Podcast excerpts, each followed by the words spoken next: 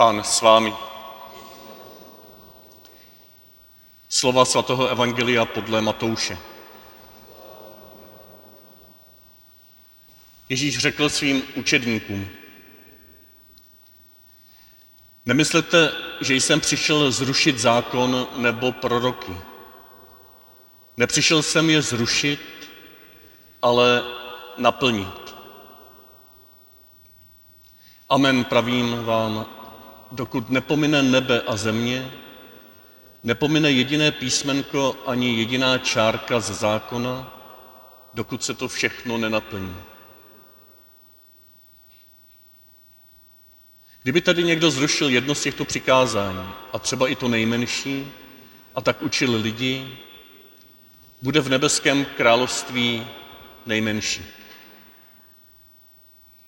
Kdo se však bude jimi řídit a jim učit, bude v nebeském království veliký. Říkám vám, nebude-li vaše spravedlnost mnohem dokonalejší než spravedlnost učitelů zákona a farizeů, do nebeského království nevejdete.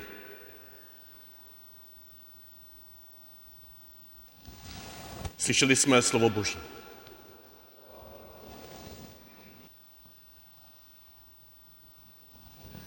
Papež František svolal synodu o synodalitě, čili společnou poradu o tom, jak v církvi žijeme společně a jak se rozhodujeme společně a jak tvoříme společenství křesťanů, tak mnozí říkali, a dodnes ty hlasy jsou poměrně silné ještě, to je cesta do pekel. To je slepá ulička, možná mírně řečeno. To se budeme bavit a bavit a bavit mezi sebou, aby jsme zrušili přikázání, aby jsme lidem řekli, že si můžou dělat, co chtějí. To je vlastně cílem té synody. Mnozí kritici říkali, aby se rozpustil zákon boží. A to přece není dobře. Jiní kritici této synody nebo tohoto procesu, který trvá už přes rok a bude ještě rok trvat, jiní říkají z druhé strany, no to, co se tam projednává, to je málo. My se potřebovali být mnohem radikálnější. Mnohem větší změny v dnešní církvi by měly nastat, aby nám dnešní lidé rozuměli. Je to moc pomalé, a je to proto k ničemu. Jsme stejně 50 let za opicema. Je to pozdě.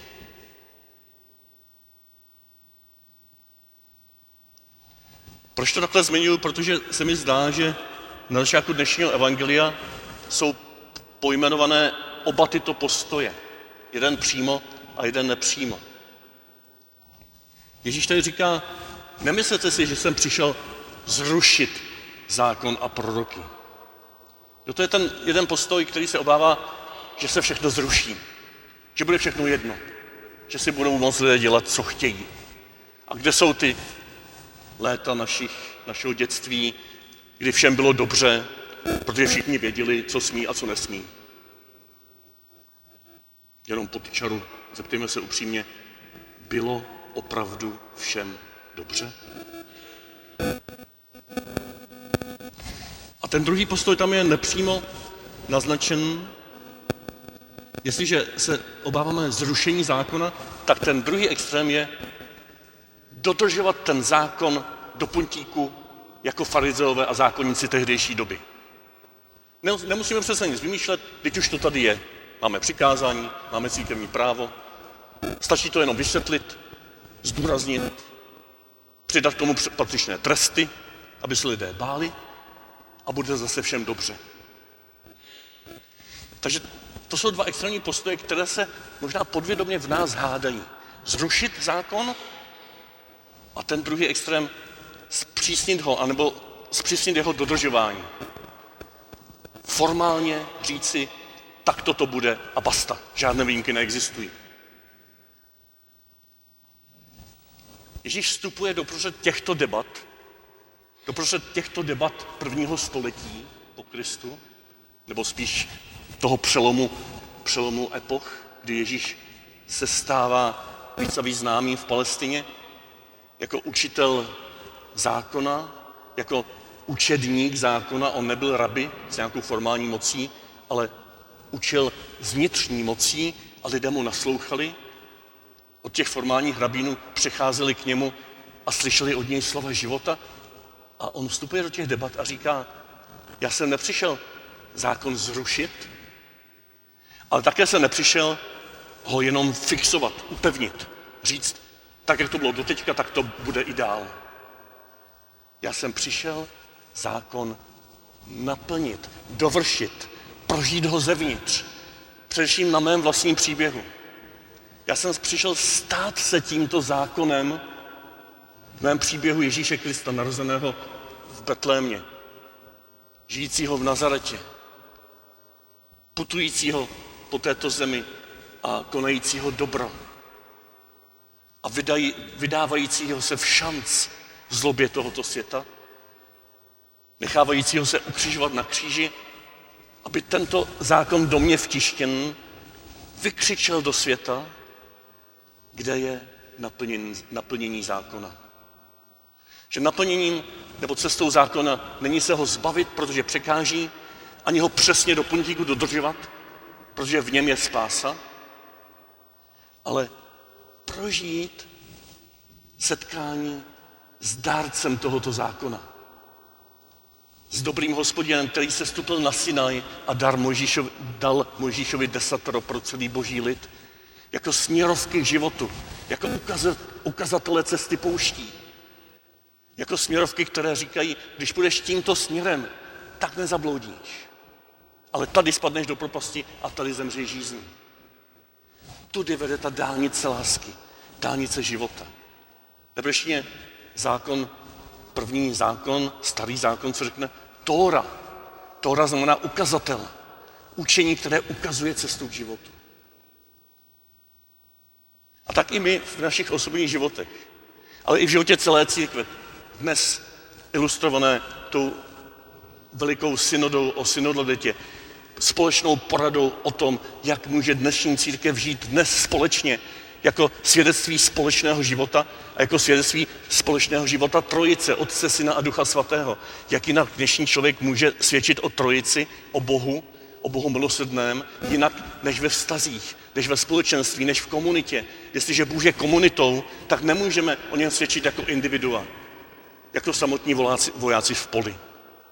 A k tomu nás dnešní církev vyzývá, abychom odkryli znova toto bohatství zákona, který je vtisnut do srdce komunity jako směrovka cesty k životu. A my společně hledáme tuto směrovku v dnešním světě, v tak bolavém, v tak absurdním světě, v tak zraňujícím světě,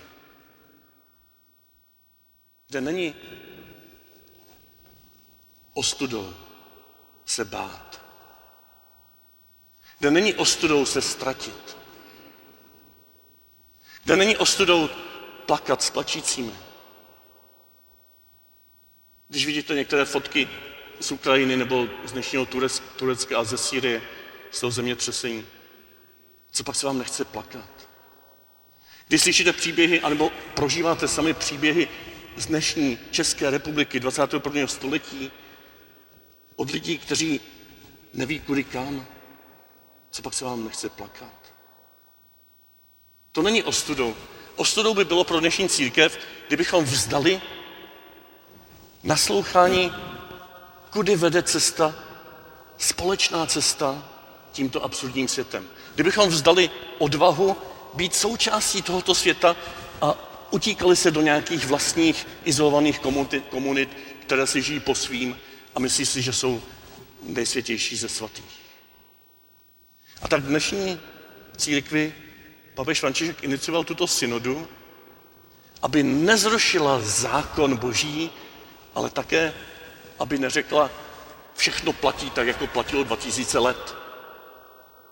Oni ti zastánci zákona většinou říkají, všechno musí platit tak, jak to platilo před 50, 60, 70 lety. A už se nedívají, co bylo před 100 lety, před 500 lety, před tisíci lety. Tam bylo tolik věcí jinak a tolik věcí které byly života schopné, životodárné. A dnešní církev má odvahu se dívat do své historie a tyto životodárné postoje a přístupy k životu odkrývat znovu a zároveň se dívat do budoucnosti s důvěrou, že tam uvidí tu boží šipku, ten boží sen, to společenství trojice, Otce, Syna a Ducha, které touží, abychom byli jeho obrazem v dnešní době. A to je ten třetí pohled. Dnešní církev má odvahu se dívat do dnešní doby taková, jaká je. Nejenom jaká by měla být, ale jaká je. A to je naplnění zákona. To je cílem i dnešní synody. To je cílem ty, té takzvané synodální metody, která znovu a znovu se tam zdůrazňovala v Praze za poslední týden, jaké je obrovským, jakým je obrovským požehnáním pro dnešní křesťany.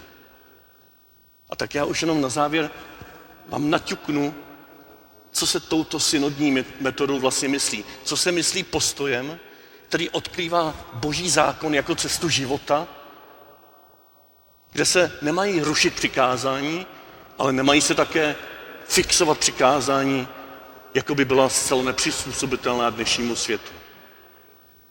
A tou cestou je, tam někdo na jedné skupince, když jsme byli na online napojeni v pracovních skupinách, tak tam někdo řekl, no mně vlastně došlo, že tam nejde o nic jiného, než že se sejdeme a zaujmeme tři postoje. Aby to bylo trošku uspořádané, tak jeden po druhém. Já, ty a my.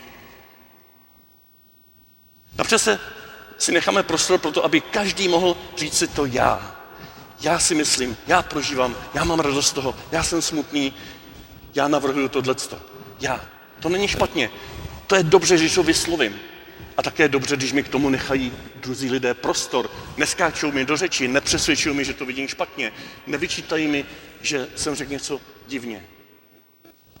Necháme prostor pro já, pro jedinečnost každého z nás. Potom si vzájemně řekneme, jak kdo porozuměl tomu, co kdo říkali ti druzí. Čili ty. Já říkám, a ty si říkal tohle a já jsem to pochopil takhle. Ty si říkal tohle a mě to oslovilo. Ty si říkala tohle a mě to je divný, já tomu vůbec nerozumím. Řekni mi k tomu víc. Navazujeme dialog. Já a ty vstupuje do dialogu, do rozhovoru. Zcela respektu plného. Ne, nepřesvědčujeme se, ale nasloucháme si. Říkáme, ty jsi pro mě cený. Já tady nejsem sám, ale ty, i když s tebou nesouhlasím, jsi pro mě cený, protože pro mě odkrýváš nějaký pohled, na který já jsem zapomněl, který mi je cizí, kterému já nerozumím, anebo který mi může obohatit, anebo všechno najednou. Často mi obohacuje to, čemu napřed nerozumím. A teprve z tohoto dialogu za třetí můžeme hledat to my, to, co je pro nás všechny zde shromážděné, nebo pro naši církev jako celek důležité v dnešní době. To důležité, co nás vede k životu. Můžeme hledat to my, za čím chceme stát, když žijeme v tomto světě a toužíme být obrazem toho trojičního já, ty a my, Otce, Syna a Ducha. To je smysl synody, to je smysl dnešního evangelia, to je smysl naplnění, dovršení zákona. My se toho nemusíme bát. A nebudeme se toho bát tehdy, jestliže toto já, ty a my nežijeme jenom ve společenství, když se setkáme, a taky v intimní, hluboké osobní modlitbě. Když si večer sednete, kleknete, lehnete k modlitbě, zkuste místo toho, na co jste byli běžně zvyklí říct, jenom toto trojí.